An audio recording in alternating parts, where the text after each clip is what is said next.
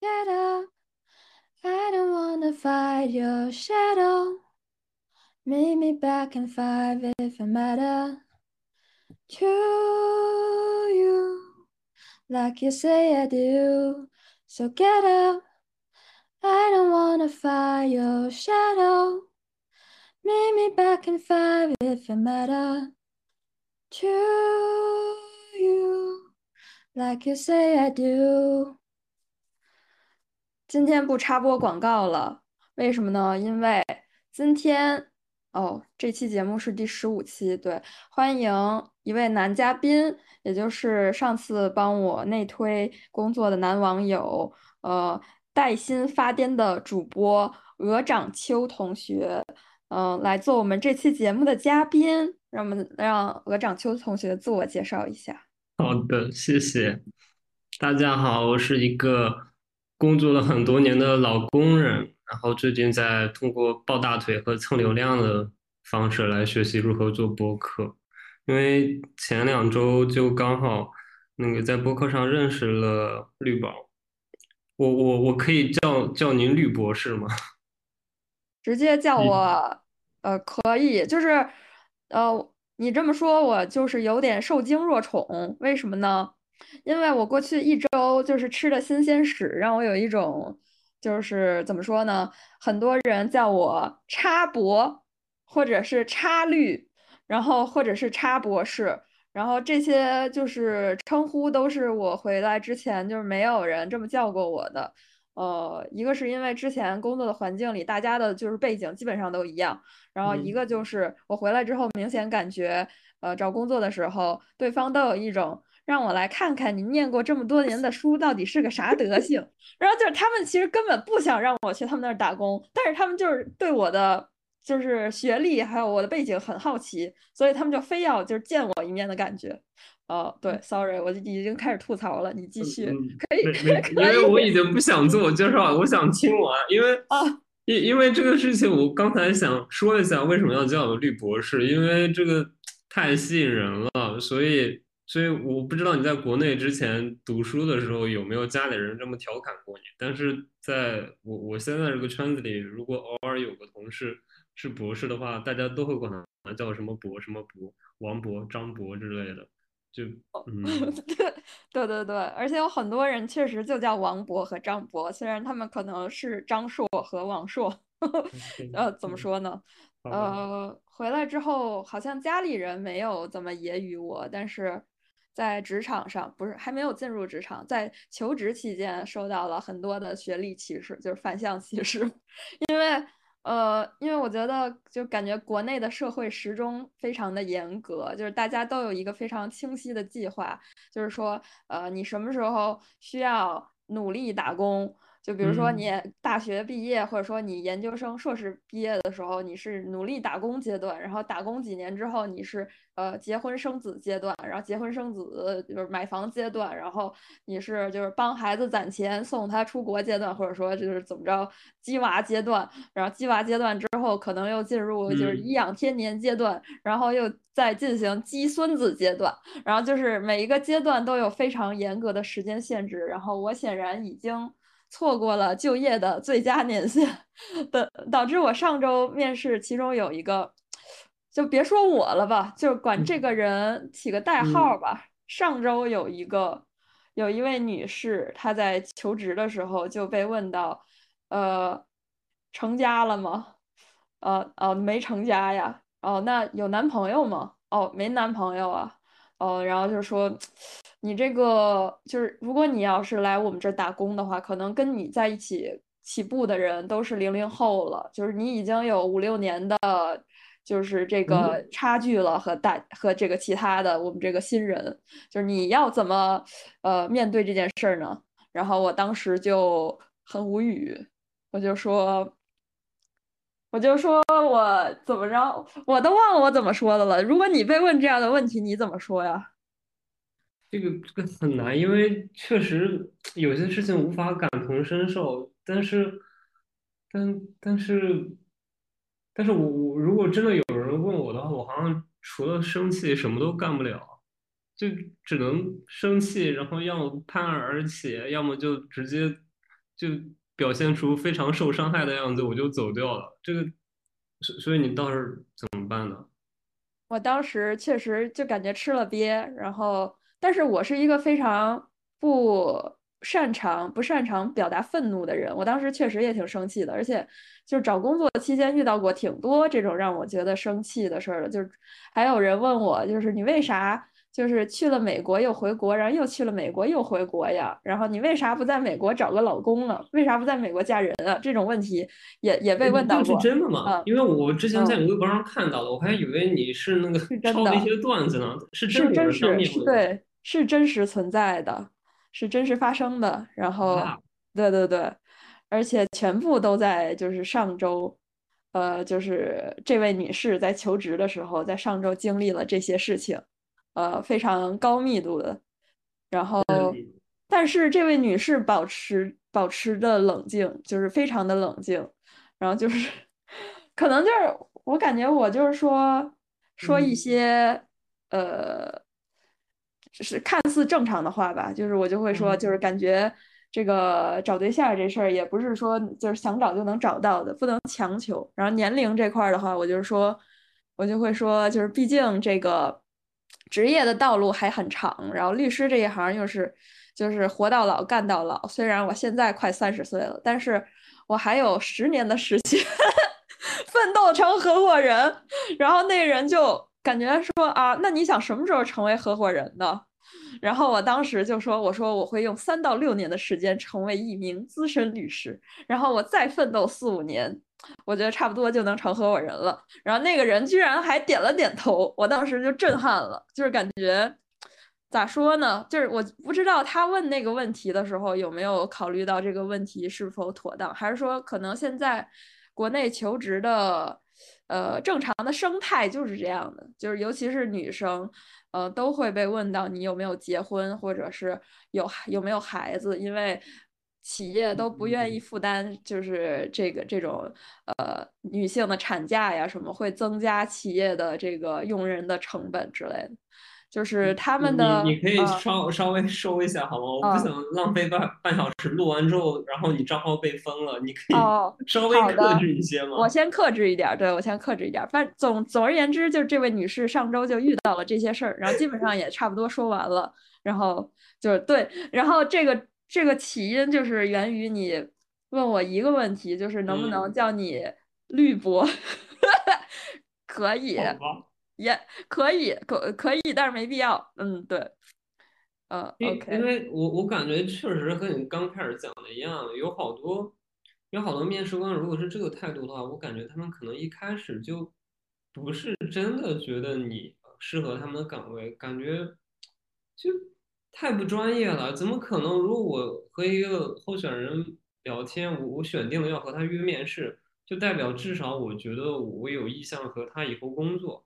那肯定，大家说话都会客气一些。我感觉他们很多说的话，就是从我工作这么多年来这个抗压的能力上来讲，我也会觉得很冒犯。他们敢直接跟你讲这个，我觉得就倒也没什么可遗憾的，就代表人家真的应该是确实也没有岗位，行情不好，所以嗯嗯，挺离谱的他们。对，而且呃，我感觉到了，就是他们在问我问题的时候，其实。呃，问到就是我年龄这个问题，是一个是一个异性问的我，然后这个异性其实是呃，因为当时的场景其实是三对三面试，有呃有呃三个面试官，三个候选人，三个候选人对，然后其中这这个异性的面试官是在就是每一个候选人，就是我们三个候选人一开始相当于群面，群面的时候，这位异性面试官其实不在场。然后后来单独面试的时候，这位异性就是面试官才出现的，然后才开始问这些问题。然后针对每一个人问的问题也不一样。然后问我的就是关于年龄，因为我的年龄确实比其他候选人呃要大。那你不用强调。嗯。然后另外的有一些候选人，就比如说他的经验没有特别的，就是丰富，或者说他可能还是一个应届生。然后就是我有偷听到他可能就是问了他一些。那你没有经验，然后就是说，那你打算怎么怎么怎么着？就是可能就是后来有人跟我说，可能他就是故意要给你一些压力，然后问你一些难听的东西，然后看看你有什么反应。然后，呃，不知道是不是也是一个常态吧？嗯，这实际上明面上这些问题都是被禁止的，就就像明面上大家那个在招聘的时候是。不会明面上说我要求哪些学校毕业的，或者说我要求什么什么的学历之类的，但是实际面试的时候，大家会通过简历之类的做一些考量。可可是真的，真正面试的时候，嗯，我我真的很怀疑，现在真的会有人当面问关于这个，就是女性你你什么结婚年龄啊，你你后面的生育计划之类的，我觉得当面问的话，嗯。太鲁莽了，有可能是有，可是我现在因为身边还没没有就是同龄的朋友在跳槽的经历，今年没有，所以我还没有得到最新的消息。以前是有的，以前是最前几年的时候，经常能听到有人在骂这个事情，但是因为这个政策出来了很久了，对这种事情的就其实嗯管的还是挺严的。如果你真的有一些录音之类的证明，去投诉举报一举报一个准。嗯嗯，对，但是确实就是现状。据我所知，就可能从几年前我就了解到，确实会被这样的问题，呃，所困扰吧。有就是女性，然后，呃，也确实会被实质性的歧视。那就不说了。然后，对，然后这个提纲，对我们其实有一个提纲，然后开开始说提纲前已经说了十多分钟了，快二十分钟了。这个提纲的第一个 问题其实是来讲讲你为什么不开心吧？我已经讲了，然后你来讲一下。嗯，因为我有一一部后面一部分我不确定我能不能 继续在这里面存在，但是中间这一部分我真的很想问，就是，嗯，我我看了一下你的微博，没有世间的那个程度，就是从上往下可能刷了最近最最近几周、最近几个月的。我非常小心翼翼的向您 再求证一下 你的性取向问题。哦，对，我现在的性取向就是既不喜欢男的，也不喜欢女的。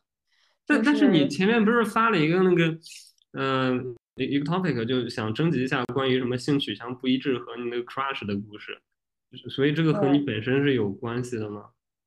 对，我喜欢过一些和我性取向不一致的人，嗯嗯，对，然后这个问题呢，我觉得有很多女 女女生都有过，因为，呃，我刚上大学的时候，就是，呃，喜欢上过一个人吧，然后就不说这个人是什么性别的了，但是他是一个。呃，音乐就是很有音乐才能的人，然后我当时就对他有一点小 crush，然后后来我发现了他的性取向和我不一致，然后我就，呃，怎么说呢？依然非常喜欢他，就是那种没有遗憾的，就是觉得喜欢上了一个人，就是因为是性取向的原因，没有办法真正的就是。怎么说和他产生是亲密关系，但是我觉得喜欢上这个人的体验对我来说还是很好的。嗯，嗯，你你是怎么发现？是在一起之后才发现的吗？是在一起没有没有在一起过，就是怎么着认识这个人？就是我一开始不是唱歌嘛，然后其实这个人他是相当于教过我唱歌，他相当于一个教练吧。他教过我唱歌，然后他就是真的教的特别好。我发现我可能有一个 type，就是我喜欢一些就是比较呃会呃比较会教人的，也不是会教人，怎么说？他就很有才华那种人。然后他的那种就是展示出自己才华，并且能够就是把这种东西传递给我的时候，我就会被感染到，我就会觉得哇，就是就就很很很很厉害，然后就是很喜欢。然后后来就是我昨天还问了我大学室友，我们怎么发现他就他就那什么呢？他就是跟我性取向不一样呢，就是我室友也在拼命的回忆，因为那个时候我室友都知道我喜欢他了，而且这个人他经常穿一条绿色的裤子，所以我们都管他叫绿裤子。然后每一次我去食堂打饭的时候，我室友有时候跟我们一起去对食堂，然后他们就是看看见那个人，他说哦绿裤绿裤绿裤，然后当时就感觉就是满面通红，非常羞涩，就是等等等，哎你你现在这个网名不会是因为他以前喜欢穿绿裤子，所以你的名字叫绿宝吧？不是不是不是，我叫绿宝是因为这个这个网名是我之前叫网绿，网绿就是我之前。呃，随便起的一个就是网红的红的反义词，我觉得是绿，然后我就叫网绿，然后后来就叫绿宝，对，然后对很多变体，还有叫王绿，然后王是姓王的王，导致之前很多人以为我姓王，嗯，然后嗯，对，不是因为他穿，不是因为绿裤子是吗？不是因为绿裤子，对，你是的话，我也不会嘲讽你。嗯，好的，对。然后后来呢？可能是看到他和别人某些人产生亲密关系。当时我们学校，呃，还是有一些风言风语的。然后我就得知了这个消息，对我来说是一个晴天霹雳。然后我室友开始嘲讽我，也不是说开始开始同情我，但是啊，依然每次看见他都会大声的喊出那三个字“绿裤子”。对，我我有一点小好奇。嗯，就是你你你喜欢的这个朋友，他他是类似于什么校园风云人物之类的吗？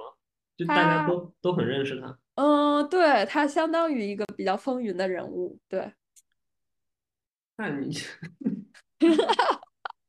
好吧，那那你是不是其实也没有步入过他的生活？没有步入，没有没有步入，就是很怎么说，很单方面的暗恋。然后这个人，也就是相当于。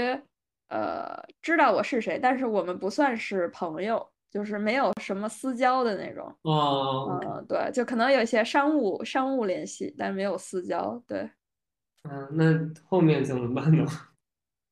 后面我就就可以用新的 crush 覆盖住旧的 crush，就是对我非常喜，但是喜欢一个人不一定非要得到他呀，就是我可能一直都会喜欢他，但是因为我们。性取向不一样，我也没有办法强求这件事儿，只能说。我还以为你会纠正一下自己的性取向，尽可能和他在同一个轨道上。哦，怎么纠正啊？就是如果他不喜欢我这个性别的人，我只只能通过变性 来纠正自己的性取向。对，如果我喜欢的人。的性性取向是不喜欢我这个性别的人，那我怎么纠正自己的性取向？也没有办法改变这个，只能说纠正我自己的性别，才能够让我们两个有在一起的机会。嗯，我总觉得当时可以尝试一下 T 零恋这个选择。啊，My God！对，说到 T 零恋，就是，呃，我觉得男生。可能分为两种，一种是 gay 系直男，一种是直男系 gay，你懂吗？啊，呃，我想想，gay 系直男，嗯，大概能明白你在说什么。对，但是很多女生都会 crush 像 crush 上那种直男系的 gay。嗯，所以他其实是生活中完全，哎，你这个 你真的很很很不擅长那个。保保守秘密，因为你刚才还在说不要透露人家性别，现在又一直在讲 gay。对啊，就没关系啊。好吧，我觉得再多一点信息，就很可能被人家发现了。呃，有可能。发现也没什么关系嘛，就是这是一个很很单纯、很美好的暗恋，就是我也没有害他，我只是说我喜欢过他，对，而且不太对，不太有交集，在网络上没有什么交集，所以他估计也发现不了。呃，嗯，对。有别的吗？我想知道有没有其他人给你投稿，因为这个话题。有的，就是我发了这个帖子之后，征集大家的投稿嘛。然后大家的投稿都很就是单纯可爱，但是昨天我收到一个特别离谱的投稿，他说我想起来一个离谱的事儿，二一年我还是同性恋的时候（括号啊，这个网友，这个网友，我们先不不透露这个网友的性别，大家一起做一下脑筋急转弯吧。这个网友说，二一年我还是同性恋的时候（括号），现在已经喝中药调理好了。我和对象认识了一个人，就叫他 A 吧。A 好像是零点五，他的前任是纯一，后来谈了个零。我们一直玩的挺好的，不久 A 跟零分手了。我也和对象天天吵架，这个时候 A 就天天陪着我对象聊天喝酒。后来我们分手了，不到一周，这个 A 就跟我前任对象表白了。男同爱上 P 啊啊！等一下，我我我时间，我现在这个角色有一点混乱，是他在讲的这个 A 和他本身没有情情感纠葛。是这个这个 A 和他的前任发生了一些情感纠纷，是的，对，这个网对这个网友他说自己曾经是同性恋，但现在喝中药调理好了。他说的是之前的事儿，然后之前他和这个前对象（括号 T） 谈恋爱的时候认识了一个呃一位零点五男同性恋，然后后来这个。零点五男同性恋和 T 在一块儿，不是不是在一块儿，就是表白了，不知道在没在一块儿。嗯嗯，来了，嗯，对，说明他可能性取向还是不纯男，不纯喜欢男生。所以 A 和他的前任在，假设 A 和他的前任在一起，因为 A 很明显听起来是一个男的，然后他说他的前任管他就是描述为 T，所以是个女孩子。所以对，可能就是你说的 T 零恋吧。对，也有有可能是 T 零恋，也有可能人家就是正常的，嗯，就是异性之间的吸引。确实。但是为什么会有中药调理好这个事情？这个故事最离谱的部分不是后半截，我 一直在关注前半截，什么叫做喝中药调理好了？喝中药调理好了是一种就是网络表达，就是之前网上就是搞笑，嗯，就是。好像谁说你多喝点中药调理一下你的性取向吧，这样，然后就是很多呃非异性恋人士说喝喝中药调理好了，现在已经不搞同性恋。好吧，嗯，学到了些没用的知识。对，这个好乱啊！这他分享的目的就是想跟你单纯的分享一下，嗯，这个故事。本身还是说他自己有觉得哪儿比较抓马，想要强调一下呢？嗯，可能他想分享一下，就是性取向之流动性是不可预测的吧？呃，后面对后面如何进展，就是我也不太清楚。嗯，好吧，这就是你现在收到最最最最最猛烈的一个投稿了吗？对，是我收到的最猛烈的一个投稿，然后，嗯，其他的投稿我觉得都比较温和，就是，呃，有一些朋友他会说，呃，就好像有两个网友他都 crush 上了那种无性恋，就是他对于对他们他们就是喜欢上一个人，但是这个人就没有那种，呃。像其他人那种就是世俗的想法，然后，呃，一个人说就是他 crush 的是无性恋加柏拉图式爱好者，我们已经认识十年了，但是没见过他谈一任恋爱，没有暧昧对象，然后整个朋友圈子里公认和他最暧昧的那个人是我。然后我们也策划一起旅游，也见证过对方最落魄的时候。然后有时候都怀疑我们俩是不是已经在谈了，但是就是没有任何的这种就是非常低俗的那种发展。对。然后另外一个网友呢，他说本科第一个 crush，至今不知道性取向。然后当时约他约出来之后，觉得他对我不感兴趣，就罢了。几年之后。他和一个我也认识的女生关系亲密，两个人还一起圣诞出游。然后，但是呢，我见到他俩的时候，依然觉得这个男生对这个女生没有兴趣。呃，就是感觉这个男生和就是对任何人都不感兴趣，就是没有那种世俗的兴趣，一直有一种呃，在直男高密度专业里有一种疏离感。他的这种疏离感让我感到了 crush 啊，就是就感觉和其他那些外面的妖艳贱货都不一样，所以就很喜欢。我觉得好像喜欢上就是性取向不一致的人，有有这种可能，这种可能性还挺大的。就是当很多猥琐的直男围绕在一位女士周围的时候，这位女士可能会觉得一位男士对她不感兴趣，出了对，居然对我不感兴趣，那就是在故意挑逗。对，这什么鬼情节？而不染啊！我这个好怪啊！是。这我我想问一下，一般给你留言的这个网友，他们的年龄范围应该就和我们差不多，还是比我们要小一些的小朋友？呃，应该是比咱们要小一些的。我记得我看过我的用户画像，可能在十八到二十四的要大于二十五到二十九的，可能十八到二十四占大概百分之四五十的样子，然后二十五到二十九可能就大概百分之二十多。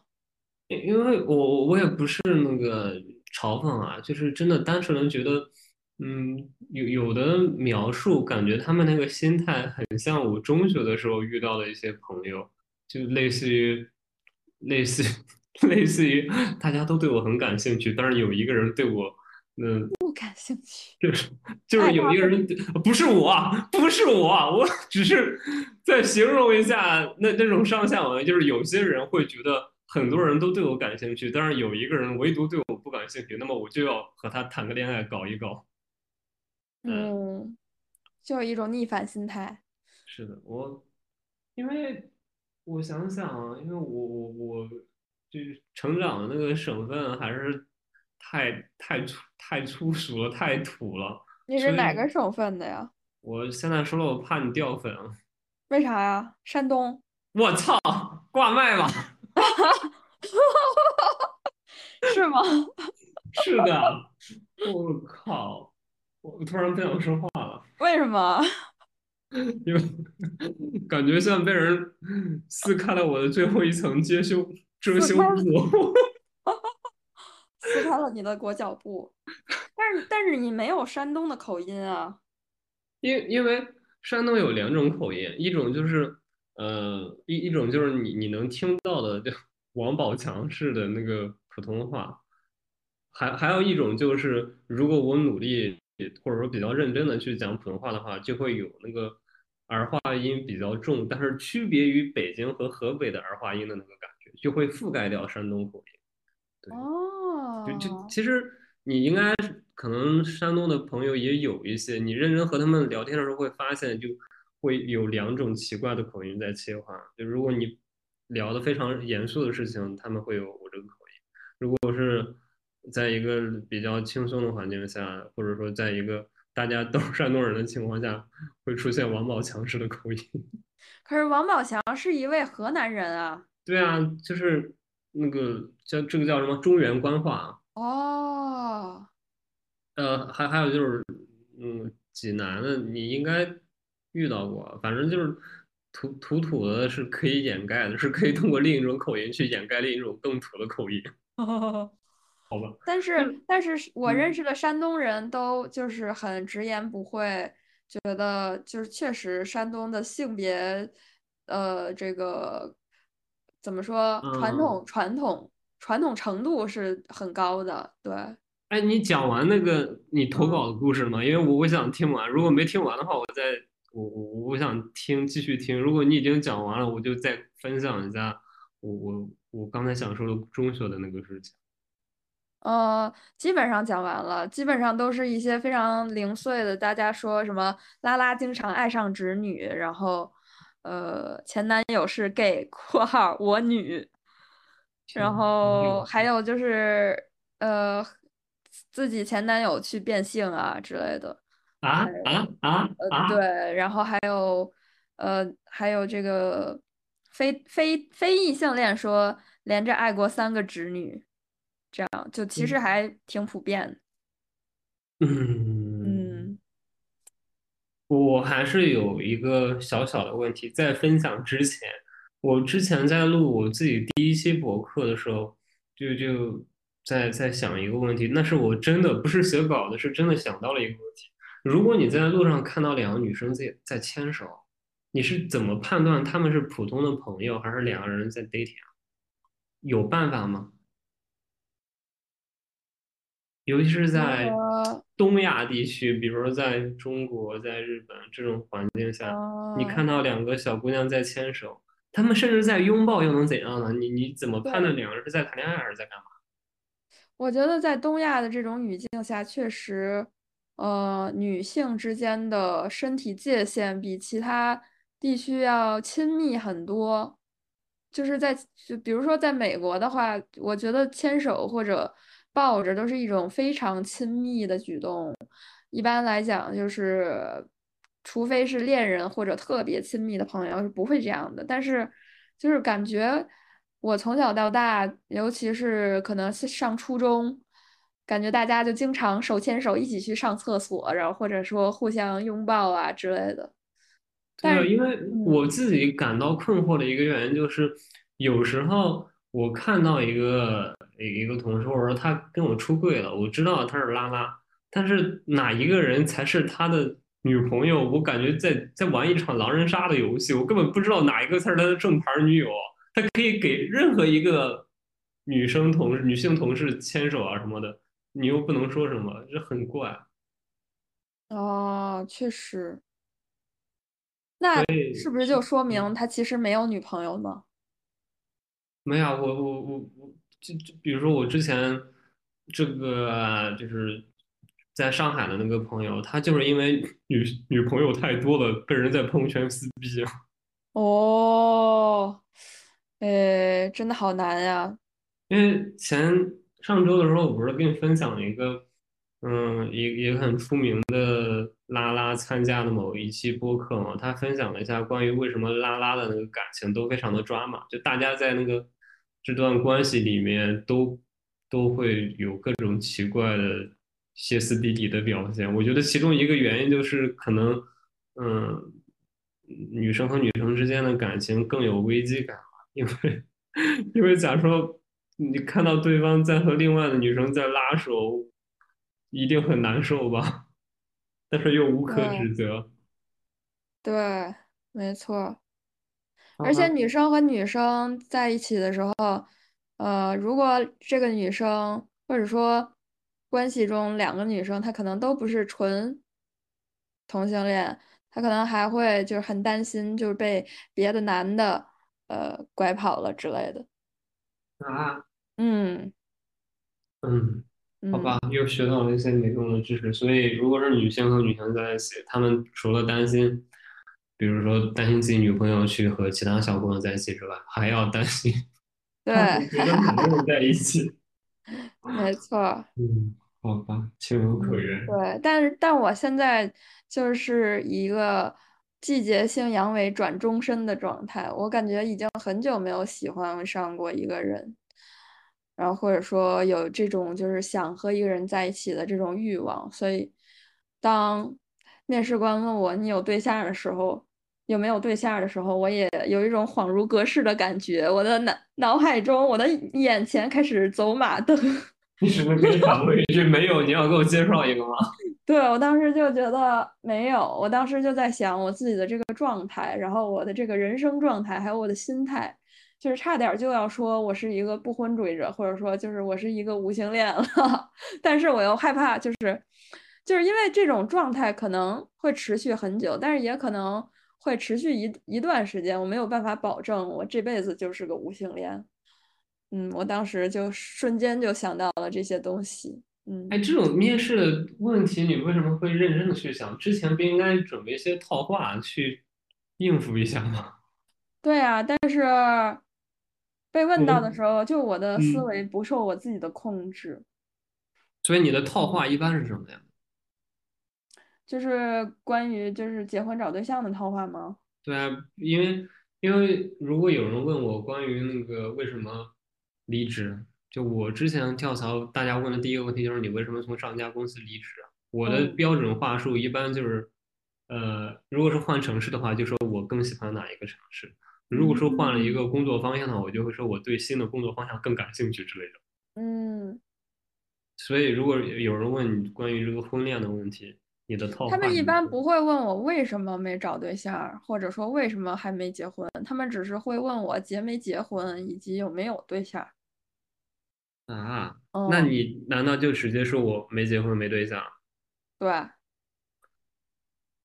哎，朋友，我觉得你可能面试受挫的其中一个原因被我发现了，要不待会儿我再给你开个小课吧。行，那那你要现在在这儿开吗？还是要私下开？我不，我现在就不在这儿开，在这儿开的话，它显得就很有说教的味道，就很油。我没关系，你可以说一下，让大家让大家都来学习一下嘛。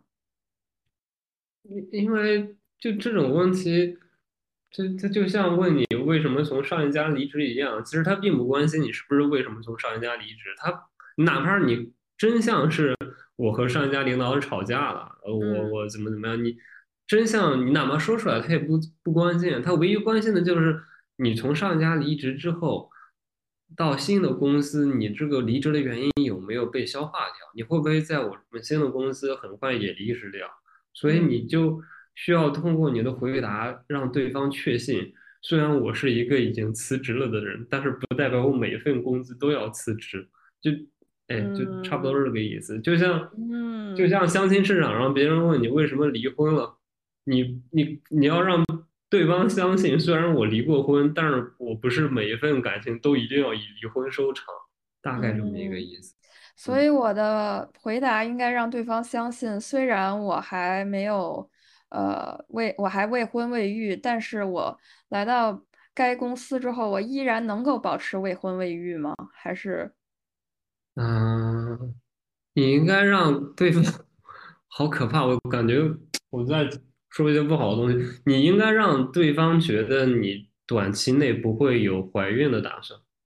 其其实对方想要的就这么一句话，他想知道你会不会入职之后，比如说半年、一年，立马就告诉他我要休产假，这是他们哦真正关心的，而且是唯一关心的问题。哦，就没有人关心你年纪大了为什么不结婚，对你进行一个嘲讽，就也可能会有一些心理变态做这种事情。嗯但是实际嗯，上，在公公司的这个场景里面，别人问你，呃，是不是单身啊，有没有结婚打算啊之类的，唯唯一的目的就是想知道你什么时候休产假。那么你休产假的时，间，如果离你入职时间相相距在一两年之内的，一两年之内的话，他们就会觉得这个人不划算。就是你当然没有人会说我在一年之内有怀孕打算，但是你要通过 目前的事实来论证，说我我刚回国怎么怎么样，我现在呃暂时还没有明确的算。对没有这个打算，我后面的打算是要那个考考证什么的，然后考证是从时间什么时间点开始，然后我这个人又怎么怎么样，家里人给我的打算是呃什么时候结婚，在几年几年之内，然后如果要在那个要小孩的话，可能要什么什么之后，然后你可以胡说八道一些，类似于我现在这个身体状态 我去，我我现在那个身体状态怎么怎么样，你你可以说我很健康，或者说我我们家我们家就是比较喜欢过了三十五岁才要小孩，所以我现在家里人给我没有压力，我自己更不会有对这方面的那个迫切感。就别人一算，嗯，如果这个人说的是真的话，然后嗯，他他的还能用他几年？对对，他会觉得。嗯，我宁愿相信这个话术的前提下，嗯，嗯，他能进来工作，那么他真的可以用个五六年才会有这个风险。就算没有五六年，按照他现在这一套非常严谨的逻辑表达，那也不可能一年之内立马怀孕，所以他觉得还是可用。如果你干干巴巴的回答回答没对象，然后没有考虑结婚。这个因为太干巴巴了，反而会让对方觉得你在试图掩盖什么。我靠，这就是职场老打工人的智慧吗？这我我想想有没有什么更具象的例子啊？很难，因为我实际上没有问过候选人这种尖锐的问题，我不会问对方关于结婚的问题，因为我很少有机会 面到女生。嗯，但是根据我的经验来看，嗯，应应该可以试一下。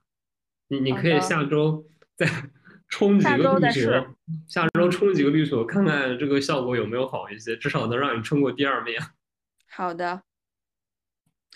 说到这个的话，就是上周问我，呃，为什么不在美国嫁人的那个人要让我再过去一趟？我不是很懂为什么要让我再过去一趟，因为上一次面的时候他只跟我说了大概五分钟，然后他又要让我过去一趟，让我觉得非常的呃 suspicious，但是我还是要去一下，看看他要说些什么。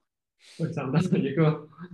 一个非常互联网老梗的话题，就很多很多综艺或者之类的那种公开的渠道下，大家会听到这种嗯模板一样的段子，听到很多次。但是我身上真实发生过，就是有一年我有一个候选人，嗯，简历落到我手上的时候，我就已经很质疑要不要约电话面试了，因为我觉得这个简历的。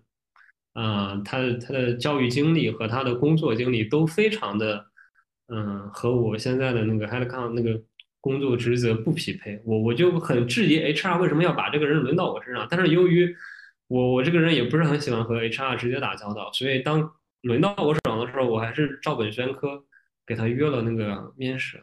就对方也是一个女生，没没有冒犯的意思，就是，但是这个女生她的专业本身和我们工作确实差很多啊。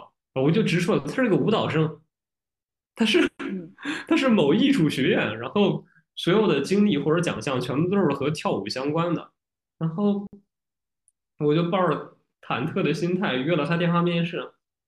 我我们的要求是和候选人面试，除非对方骂你或者对方主动挂电话这种极端情况，你要聊够半小时，就出于尊重嘛。那么我在和他聊到前五六分钟的时候，发现这个人真的。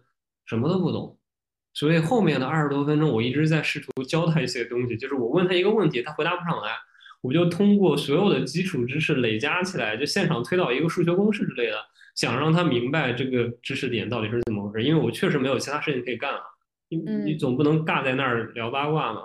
然后这个女生就和我吵起来了。啊，对我问了她一个问题，就是类似于那个，呃，一加一等于二嘛。他告诉我一加一等于三，那我告诉他一加一是等于二的。然后他问我为什么他说三就是错，我说二就对。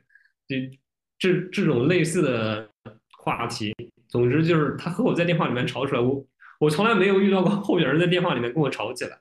然后过了半小时之后，我我们就那个挂电话。挂了电话之后，我还没来得及评价，因为很明显在我我这儿就挂了。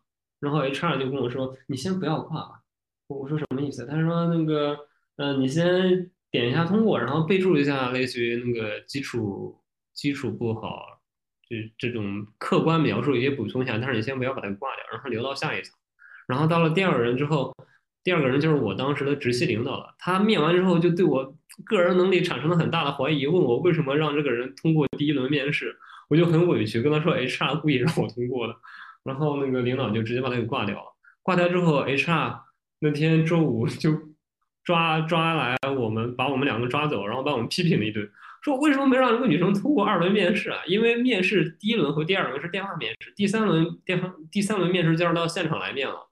他说这个女生长得非常非常好看，就是想他认为这是某一种福利，能让呃，就是能让一群敲代码的宅男看到一个漂亮的舞蹈生，呃，然后。就被我们挂掉了。这个事情，但现在想想也很炸裂。我希望，我希望你这个接下来那次面试的人不会说，在公司内部到时候跟你讲，我这儿面了一个海外的法学博士。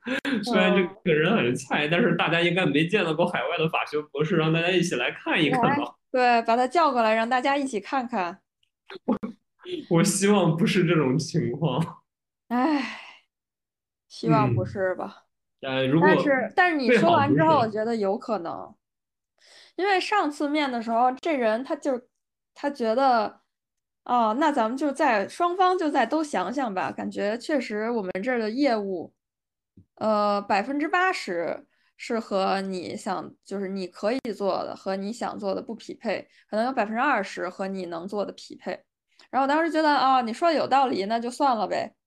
然后结果他前几天就跟我说，那你再过来一趟。然后当时就很懵逼，但是我又不能说我不来了。嗯嗯，对，你就做好这个 最坏的打算好了，就是不要到时候 觉得自己被耍了，超生气。好的，已经做好被耍的心理准备了，到时候被耍就不会超生气了，就稍微生气一下就可以了。好的，好的，还有没有没有聊到的？我们已经聊了四十六分钟，快四十七分钟了。我觉得聊太多了。然后初中的那个事情，我想以后有机会再聊吧，不然聊起来可能一个小时，可能会浪费你宝贵的面试准备时间去剪这一大段音频。笑死！我能不能不剪呀？我们就直接把它发上发出去吧。嗯嗯，我现在说的这句话会被剪进去吗？你现在说的这句话吗？嗯，不会被剪。啊，那我可以结束录制，你再说。你如果不想把它录进去的话，嗯，没有啊，我只是想说为什么要剪一下，因为可能觉得前面讲的太太太卡顿了。真的吗？很卡顿吗？倒没有，待会儿听一下好了。好的，因为之前跟朋友一起录了一期，然后我们就也没有剪，就直接发出去了。当时，呃，我就我们一致认为这个节目的宗旨就是。你们的行业术语来说，就是没，就是没有什么，没有什么什么 launch，只有 beta。什么猪话？哪儿学的这些不三不四的三？就是，就总而言之，言而总之，就是大家能听就行，随便听听。好，那我们这期节目就圆满结束啦，非常感谢大家的收听，嗯，下期节目再见。拜拜。拜拜。